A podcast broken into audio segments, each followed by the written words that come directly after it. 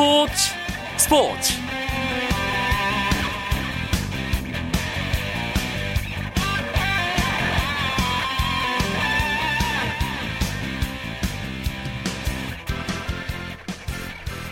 안녕하십니까. 목요일 밤 스포츠 스포츠. 아나운서 이광용입니다.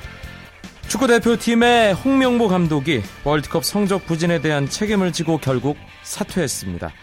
월드컵 준비 기간 중 땅 매임 논란과 대표팀의 부적절한 회식 사실 등이 알려지면서 그 부담을 이기지 못한 것으로 보입니다. 그동안 책임 회피 비판에 휩싸였던 축구협회도 결국 고개를 숙였습니다.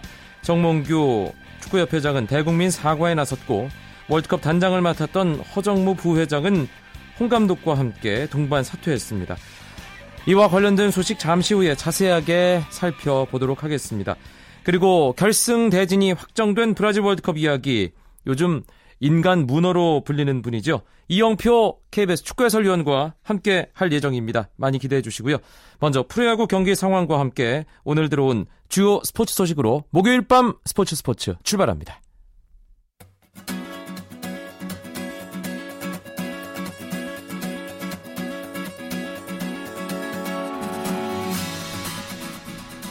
프로야구 주중 3연전 마지막 세 번째 경기 4개 구장에서 더운 날씨 속에 치러지고 있습니다. 잠실, 두산이 점수를 많이 냈네요. 1회 말 LG가 먼저 2점을 뽑았지만 두산이 2회 2점, 4회 1점, 5회 넉점, 6회, 7회, 8회까지 계속해서 점수를 차곡차곡 쌓으면서 8회 말 현재 12대 4로 LG에게 앞서 있습니다. 두산은 김현수, 홍성은, 오재일, 홈런 3방을 기록했습니다. 문학에서는 기아와 SK, 기아가 6대 3으로 석점을 앞선 채 지금 SK의 8회 말 공격이 진행 중입니다. 아, 기아 선발 투수 김병현 선수 5이닝을 채우지 못하고 3실점 승리와는 인연을 맺지 못했습니다. 지금 최영필 선수가 마운드에 있고요. SK는 최병용 선수가 6과 3분의 1이닝 5실점 지금 상황으로는 아, 패전의 위기에 몰려 있습니다. 대구, 롯데와 삼성 오늘 대구가 정말 더웠는데요. 선수들 아, 찌는 날씨 속에서도 최선을 다해서 팬들에게 좋은 경기를 보여줬습니다. 점수가 많이 나지 않은 투수전 양상이었는데요. 삼성이 롯데에게 2대 0으로 앞선 상황 롯데의 9회 초 정규 이닝 마지막 공격이 진행 중입니다. 삼성 오늘 윤성원 선수가 7이닝 무실점 탈삼진 8개 정말 잘 던졌고요. 지금은 마무리 임창용 선수가 올라와 있습니다. 롯데 선발 장원준 선수도 5와 3분의 1이닝 2실점 제 몫을 했지만 지금 패전을 눈앞에 두고 있는 상황입니다. 청주 넥센과 한화 한화가 화요일과 수요일 넥센에게 점수를 많이 허용했는데요. 오늘은 서력했습니다. 1회 말 한화가 김태균 선수의 석점 홈런을 포함해서 4득점 하면서 아, 기선을 제압했고요. 넥센이 2회 초에 두 점을 만회하긴 했지만 그 점수를 그대로 지키면서 4대 2로 한화가 넥센을 꺾었습니다. 시즌 시작 전 월드 시리즈 우승 후보로까지 기대를 모았던 미국 프로야구 텍사스 레인저스가 끝내 지구 꼴찌로 추락했습니다. 텍사스는 휴스턴과의 홈 경기에서 에이스 다르비쉬유를 마운드에 올리고도 4대 8로 패했습니다. 안방에서 휴스턴에 3경기를 모조리 내준 텍사스는 38승 53패가 돼 39승 54패를 기록하고 있는 휴스턴에 아메리칸 리그 서부지구 4위를 내주고 5위로 내려앉았습니다. 한편 텍사스의 공격을 이끄는 톱 타자 추신수 선수는 안타와 타점 1개씩을 수확했는데요. 4타수 1안타를 기록한 추신수의 타율은 2할 5푼, 출루율은 3할 7푼 1리로 약간 하락했습니다. 2014 아시아 퍼시픽 대학 농구 챌린지에서 고려대가 초대 챔피언의 자리에 올랐습니다. 고려대는 잠실 학생체육관에서 열린 대회 마지막 날 결승전 맞수 연세대와의 경기에서 연장 접전 끝에 87대 80으로 승리했는데요. 한편 연세대 정재근 감독은 연장전에서 심판 판정에 거칠게 항의하다 퇴장을 당했습니다.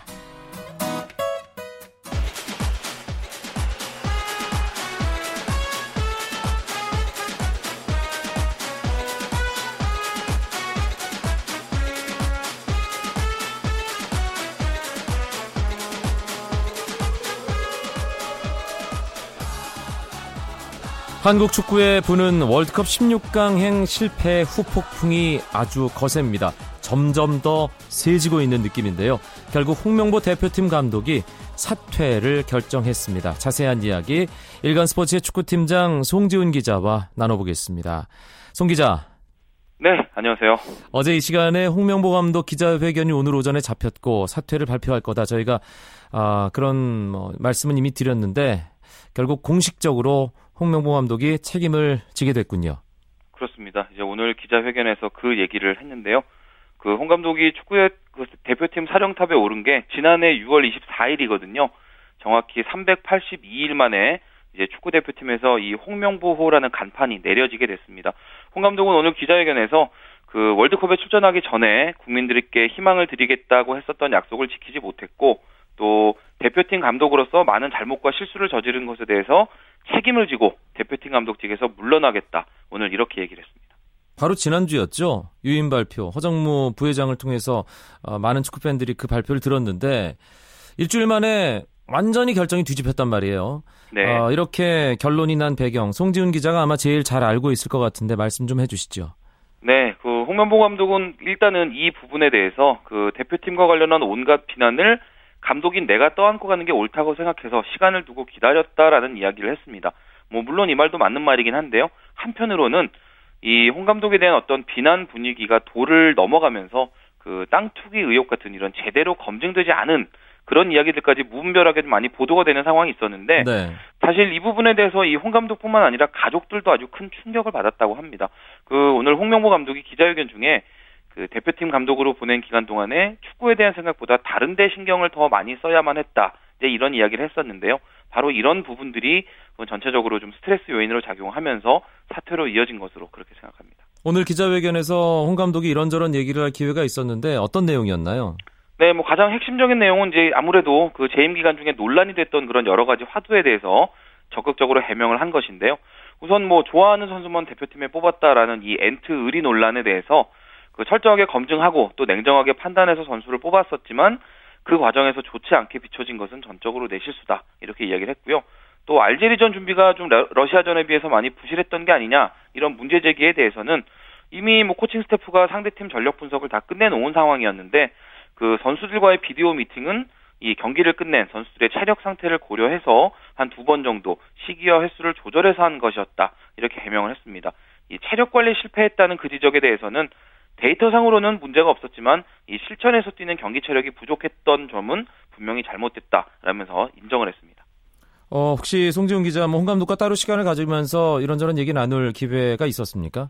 음, 뭐 직접 만나보지는 못했고요. 어제 하루 그 전화 통화 좀 여러 번을 하면서 많은 이야기를 했었는데요. 네. 그홍 감독은 마지막까지 자신이 사퇴하는 게 이 선수들에게 어떤 방식으로든지 부정적인 영향을 미치지 않을까 그 부분을 가장 걱정을 했습니다. 어제 그 제가 통화하면서 가장 많이 들었던 말도 어쨌거나 축구는 계속 돼야 되고 또 우리 선수들은 계속해서 뛰어야 한다라는 이제 이 내용을 제가 여러 차례 들었는데요. 네. 사실 그동안 이 홍 감독과 선수들 간의 어떤 끈끈한 인간관계 좀 오래 그, 그동안 지속됐던 그런 인연인데 이게 좀 엔트 의리로 많이 희화화가 되면서 좀 필요 이상으로 가볍게 다뤄졌던 게 아닌가 하는 그런 아쉬움이 남거든요. 이런 부분에 대해서는 뭐 이 언론인 저도 또 팬들도 또 선수들도 모두 이제 냉정을 되찾은 뒤에 좀 차근차근 다시 생각해 볼 부분이 아닌가 이런 생각이 듭니다. 결과론적인 이야기이긴 하지만 아, 홍 감독이 축구협회 월드컵 직후 사퇴 의사를 밝혔을 때 그걸 처리하는 게 좋지 않았을까. 만약에 홍 감독을 유임시킨다면 아, 어떤 이런 월드컵 실패에 대해서 다른 차원에서 책임지는 어떤 모양새를 진작에 확실하게 취하면 어땠을까 그런 생각이 들어요. 제가 어, 예전에도 이런 이야기를 한 적이 있었는데요. 이 축구협회에서 좀 진짜로 정말로 책임을 지고 싶었다면 이 월드컵 성적에 관계없이 유임을 시키겠다라는 그런 어떤 좀 힘을 실어주는 그런 제스처를 미리 했어야 된다는 생각이 들고 그리고 만약에 그게 아니라면 이 대표팀의 어떤 성적에 대해서 충분히 분석을 한 뒤에 해야 됐다. 예, 뭐 유임 여부를 결정을 해야 됐다 이런 말씀을 드렸었는데 네. 사실 이 부분이 분명히 축구협회 책임이 크다고 생각을 합니다. 그 홍 감독이 그 전에 감독직을 그만두겠다라고 밝힌 게 두 번이나 됐는데요. 축구협회가 두 번 모두 이제 강하게 만류를 했습니다. 당장 6개월 남은 그 아시안컵 본선을 책임질 감독이 없다라는 이제 그 부분이 협회의 설득 이유였는데 이 홍 감독의 어떤 책임감을 자극을 하면서 결과적으로는 홍 감독 뒤로 축구협회가 숨는 그런 모양새가 됐었거든요. 사실 홍 감독 입장에서는 박수를 받으면서 물러날 수 있는 기회가 있었는데 이런 부분이 좀 겹쳐지면서 놓친 게 아닌가 하는 그런 생각이 듭니다. 네, 사실 어, 축구적인 측면에서는 분명히 여러 비판의 지점들이 존재합니다. 하지만 축구 외적인 부분을 가지고 뭐 범법 행위를 저지른 것도 아닌데 너무 흔들면서 그쪽으로 초점이 맞춰진 게 아닌가 하는 좀 씁쓸함은 이 과정에서 지울 수가 없긴 하네요. 허정무 부회장도 함께 사퇴 결정했고 정몽규 대한축구협회장 고개까지 숙였죠. 네, 그렇습니다. 오늘 기자회견이 끝난 뒤에 예정에 없게 그 허정무 부회장이 등장을 해서 자신이 사퇴하겠다라는 이야기를 했고요. 또 바로 이어서 정몽규 축구협회장이 대국민 사과문 낭독을 하고 또 취재진 앞에서 고개를 숙였습니다. 사실 그 이렇게 이런 퍼포먼스를 보여줄 수 있는 기회가 그 전에 많았거든요. 그 벨기에전 끝난 직후에도 할 수 있었고 또 귀국 기자회견도 있겠고 또 지난 3일에 그 홍 감독 유임 발표했던 그 기자회견장에서도 할 수 있었는데 이렇게 사실 이 홍 감독의 사퇴 기자회견에 맞춰서 또 줄줄이 머리를 숙이고 하는 이런 모습들 이런 게 바로 이제 제가 앞에서 말씀드렸던 홍 감독 뒤에 축구협회가 숨는 그런 모습이 아닌가라는 그런 비판을 할 수 있겠고요. 참고로 지금 그 황보관 기술위원장도 이미 먼저 축구협회에 그 사표를 제출한 상황이기 때문에 지금 이 성인 대표팀을 담당할 축구협회 고위 관계자가 전혀 없는 그런 좀 상황이 되겠습니다. 아, 홍 감독이 어제 송지훈 기자와 통화해서 그래도 한국 축구는 계속돼야 하지 않겠냐 그런 얘기를 했다고 했잖아요. 네. 어, 계속돼야 하는데 지금 송지훈 기자와 얘기를 나누면서 드는 건 답답함입니다. 과연 금세 이 홍 감독 사퇴로 인한 공백을 한국 축구가 아, 채울 수 있을지 그 부분은 어떻게 봐야 될까요? 음, 일단 축구협회 그 다음 평가전이 9월에 열리니까 뭐 당장 선수들이 소집할 일은 없는데요. 당장 그 내년 1월 초에 호주 아시안컵이 있기 때문에 일단 새 감독이 선임이 돼서 하루빨리 대표팀 구성을 시작을 해야 됩니다. 뭐 새 감독의 전술이나 또 생각에 맞는 선수들을 모으려고 하면 분명히 시간이 필요할 텐데 지금 이 대표팀 감독의 임명 권한을 가지고 있는 기술위원회가 전원 사퇴한 상황이고요. 또 새로운 구성으로 이제 또 그 기술위원회 먼저 개편이 돼야 되기 때문에 그 작업이 빨리 이루어지는 게 지금 대표팀 다음 감독을 정하는데도 좀 중요한 그런 변수가 될 것 같습니다. 그런데 전혀 예상하지 않은 상황 속에서 홍 감독 사퇴가 결정됐기 때문에 어, 축구협회 또 기술위 이런 차원에서 전혀 준비가 안 된 상황이죠 차기 감독에 대해서는. 그렇습니다. 지금 축구협회가 뭐 당장 그저께까지도 이 홍 감독이 1월 아시안컵까지 가는 걸로 알고 있었기 때문에 뭐 감독 선임 작업은 일단 손을 놓고 있었던 그런 상황인데요. 지금 상황에서 중요한 변수는 지금 이 6개월 앞으로 다가온 아시안컵 과연 어느 정도의 비중으로 우리가 준비를 할 것이냐 하는 부분입니다. 그 아시안컵에서 우승에 도전을 할 거라면 빨리 선수를 파악할 수 있는 그런 국내 지도자가 아무래도 좀 더 이제 유리한 그런 면이 있을 텐데 지금 뭐 포항의 황선홍 감독이나 또 김호건 전 울산 감독 같은 분들 이야기가 축구계에서는 많이 나오고 있는데요. 아직까지 정해진 것은 없다고 하고요. 네. 만약에 아시안컵을 과감하게 포기할 용기가 축구협회에 있다고 한다면 그 4년 뒤 러시아 월드컵을 대비해서 시간을 두고 신중하게 외국인 감독 선임하는 그런 방법도 생각해 볼 수 있겠습니다. 알겠습니다. 사실 아시안컵 예전에는 중요성이 그렇게 크게 부각되지 않았는데 월드컵 바로 직전에 열리는 컨페더레이션스컵 출전권이 걸려 있기 때문에 이거 그냥 넘어가서는 안 되는 대회거든요. 그렇죠. 아. 이, 이 대회가 정말 그 경험을 많이 쌓을 수 있고 어떤 세계적인 조류를 월드컵 직전에 맛볼 수 있는 그런 대회이기 때문에 그 대회에 우리가 나가보는 것도 중요한 의미가 있거든요. 이 알겠습니다. 부분은 협회가 좀 선정을 잘해야 되겠습니다. 네, 홍명보 감독 사퇴 관련 소식 일간 스포츠의 축구팀장 송지훈 기자와 함께 했습니다. 고맙습니다. 네, 감사합니다. 쳤다 하면 홈런이고 슛 골이고 각본 없는 한편의 드라마 그것이 바로 그것이 바로 손에 잡힌 우승 트로피 목에 걸린 그 배달 너와 내가 하나 되는 그것이 바로 그것이 바로 그것이 바로 꿈꾸던 스포츠 KBS 1라디오 이광용의 스포츠 스포츠 브라질 월드컵 결승 대진이 결정됐습니다. 독일과 아르헨티나가 우승컵을 놓고 마지막 승부를 벌이게 됐는데요. 이 경기 여러분은 어떻게 예상하십니까?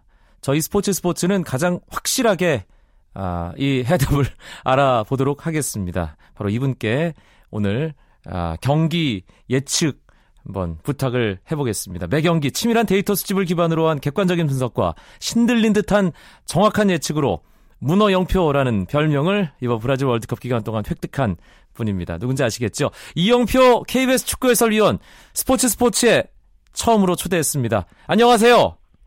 네, 안녕하세요. 예. 아침이죠, 거기 지금. 네? 거기 지금 아침이죠, 브라질. 네네네 그렇습니다. 아침잠 깨워서 일단 미안합니다. 아 아닙니다. 괜찮습니다. 네, 잘 지내고 있어요? 벌써 브라질에서 지낸 지 한 달 넘었죠? 네 한 달이 넘었습니다. 어떻습니까? 뭐 오래 있으니까 조금 힘들긴 합니다. 예. 어, 브라질이 이, 엊그제였죠. 4강에서 그러니까 어제 새벽이었죠. 우리 시간으로는 아, 현지 시간으로는 그제 저녁이 됐을 테고요. 4강에서 7대 1로 독일에게 참패하면서 현지 분위기가 심상치 않다. 그런 얘기가 많이 들리고 있는데 이영표 해설위원 직접 그 리우데자네이루 현지에서 느끼기는 어떻습니까?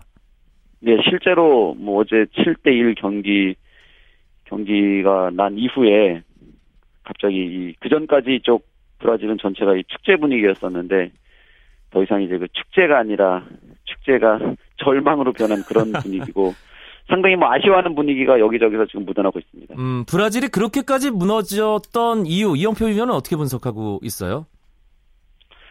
글쎄 일단은 실력적인 실력 양팀이 어떤 기량면에서 일곱 골이 날 상황은 아니었던 것 같고요. 어, 심리적인 상태인데 일단은 네이마르와 실바 선수 이 두 명이 빠진 것이 선수들 안에서는 우리가 밖에서 보는 것보다는 심리적으로 아주 큰 어떤 두려움을 가지고 경기에 임했던 것 같아요. 네. 그래서 무엇보다도 또 첫 골이 상대의 아주 계산된 세트피스에서 일찍 나오면서 그 첫 골을 계기로 해서 선수들이 드러나지 않았던 그 마음속에 있었던 심리적인 불안함이 드러나기 시작했고 그때부터 정신적으로 무너진 것이 원인이라고 음. 생각합니다. 독일이 먼저 결승에 진출을 했고요. 아르헨티나와 네덜란드의 준결승전이 그곳 시간으로 어제 저녁, 한국 시간으로는 오늘 새벽에 있었습니다. 중계하느라 좀 힘들었을 것 같아요. 이용표 위원. 일단은 4강전에서 그 후반전 90분까지 0대 0으로 지난 진행된 경기가 그 어제 경기가 처음이라고 합니다. 역사상. 아, 그래요? 계속해서 골이 났었는데 0대 0으로 처음으로 끝난 것이 처음이었고 그만큼 아마 양팀 선수들이 그 전 경기에서 브라질이 7골을 먹는 것을 봐서 그런지 양팀 모두 다 상당히 수비적으로 나왔고 공격적인 면에서는 뭐 이렇다 할 모습을 양팀 모두 보이지 못했어요. 그래서 음. 결국 그 승부차기 가게 됐고 또 아르헨티나가 승리를 하게 됐습니다. KBS 스포츠에서 공식적으로 하는 승부 예측에서 이용표 위원은 90분 승부 아르헨티나 1대0 승리를 예상했습니다. 아르헨티나 쪽으로 조금 더 점수를 준 이유가 있었을 텐데요. 이유는 없습니다. 제가 그 이쪽에 그 브라질로 넘어오기 전에 캐나다에서 그 우리 그 캐나다 언론하고 같이 이렇게 뭐 그냥 재미로 하는 예측하는 게 있었어요. 네. 인터뷰가 있었는데 제가 그 인터뷰에서 아르헨티나가 우승할 거라고 그냥 재미로 예측을 했기 때문에 뭐 저는 어쩔 수 없이 끝까지 아르헨티나를 밀 수밖에 없었습니다. 예, 결국 승부차기 지난 경기는 그 네덜란드가 승부차기에서 크룰이라는 이게 승부차기 전문 골키퍼를 이제 마지막에 투입하면서 크룰이 영웅이 됐는데 아, 아르헨티나 결승 진출의 영웅은 로메로 골키퍼였습니다. 로메로 골키퍼가 사실 아, 이번 월드컵에서 가장 좀 불안한 골키퍼 중에 한 명이었잖아요. 네 그렇습니다. 하지만 아주 결정적인 순간에 로메로 골키퍼가 어제 두 개의 승부차기를 막아내면서 어 정말 24년 만에 결승에 진출하는데 고- 아주 큰 역할을 했습니다. 그리고 아르헨티나 로메로 골키퍼 말고 필드 플레이어 가운데 수훈 선수 이영표 위원 한 명 꼽으라면 어떤 선수 꼽으시겠어요? 어제 경기에서 가장 그 아르헨티나의 승부에 아주 중요한 역할을 했던 선수는 수비형 미드필더의 마스체라노 선수가 아주 정말 그 교과서적인 수비형 미드필더가 경기장 안에서 무엇을 해야 되는지 아주 교과서적인 축구를 보여줬고 네. 실제로 아주 결정적인 순간에 두 번의 한 슛을 막아내면서도 아르헨티나를 위기에서 구했던 그런 선수였습니다. 음, 네덜란드는 이용표 위원이 첫 외국 진출 무대였기 때문에 아무래도 정이 조금 갈 것 같다는 생각이 드는데요. 네덜란드 페이는 뭘까요?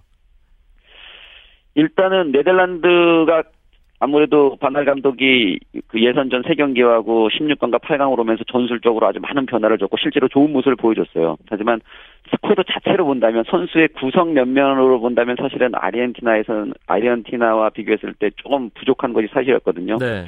그랬기 때문에 수비 위주의 어떤 전술을 들고 나왔는데 어, 전반전 90분이 끝날 때까지 바날 감독은 한 장의 카드가 남아 있었어요. 그래서 과연 그 한 장의 카드를 연장전에서 쓸 것인가 아니면 쓰지 않고 끝까지 기다렸다가 지난번처럼 크롤 선수를 승부차기에 낼 것인가라는 것들을 저도 이제 막 중계하면서 계속해서 이야기를 했었는데 결국에는 후반전에 연장전에 훈텔라르 선수가 나오면서 이제 더 이상 교체할 수 없는 상황으로 만들어졌거든요. 그랬죠. 어제 경기에서 바날 감독도 경기가 끝난 다음에 어 크롤 선수를 넣고 싶었지만 넣을 수 없었다. 라는 이야기를 했어요. 왜냐하면 이미 세 장의 교체 카드를 다 썼기 때문에 음. 뭐 결과론적인 얘기지만은 만약에 훈텔라르 선수가 들어와서 좋은 모습을 보이지 못했기 때문에 마지막까지 크롤 선수를 남겨두고 지난번처럼 크롤 선수가 나와서 승부차기에 나섰다면 결과는 또 어떻게 달라졌을지 모르겠죠. 아, 아, 이렇게 돼서 브라질 월드컵 이제 우승 트로피를 놓고 독일과 아르헨티나가 대결하게 됐습니다. 이 승부 어떻게 예측하십니까? 이제부터는 뭐 그 예상하는 것이 무의미할 만큼 어떤 일이 일어날지 모르기 때문에요. 네. 4강전 뭐 8강부터는 우리의 모든 예상이 계속해서 빗나가고 있기 때문에 예측한다는 것은 좀 의미가 없는 것 같아요. 하지만 일단 기본적으로 독일은 지난 브라질과의 경기에서 아주 대승을 하면서 무리하게 뛰지 않고 사실은 아주 좋은 컨디션 조절을 했다라고 표현될 만큼 좋은 경기를 했고 또 자신감에도 가득 차 있고요. 네. 또 반면에 아르헨티나는 120분의 혈투를 펼치면서 또 비가 오는 가운데 경기를 했거든요, 어제가.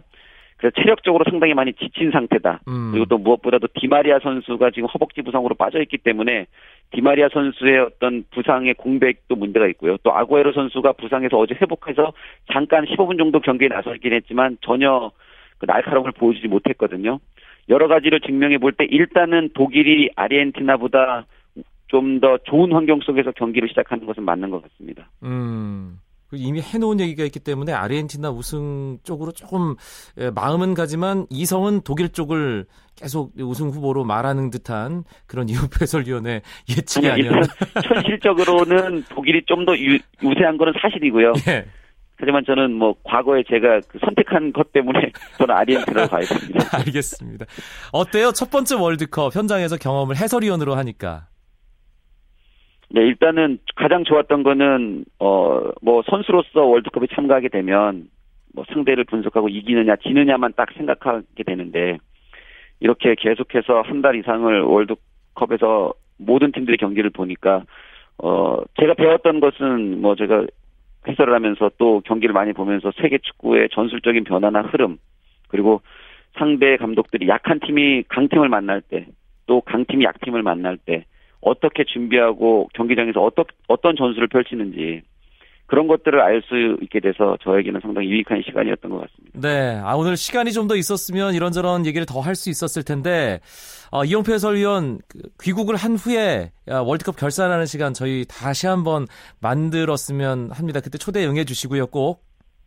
네네. 예, 끝까지, 결승까지 멋진 중계하고 돌아오십시오. 오늘 고맙습니다. 네, 감사합니다. KBS 이영표 축구 해설위원이었습니다. 오늘은 여기까지입니다. 내일도 9시 35분에 국내 축구 이야기로 인사드리겠습니다. 아나운서 이광용이었습니다. 고맙습니다. 스포츠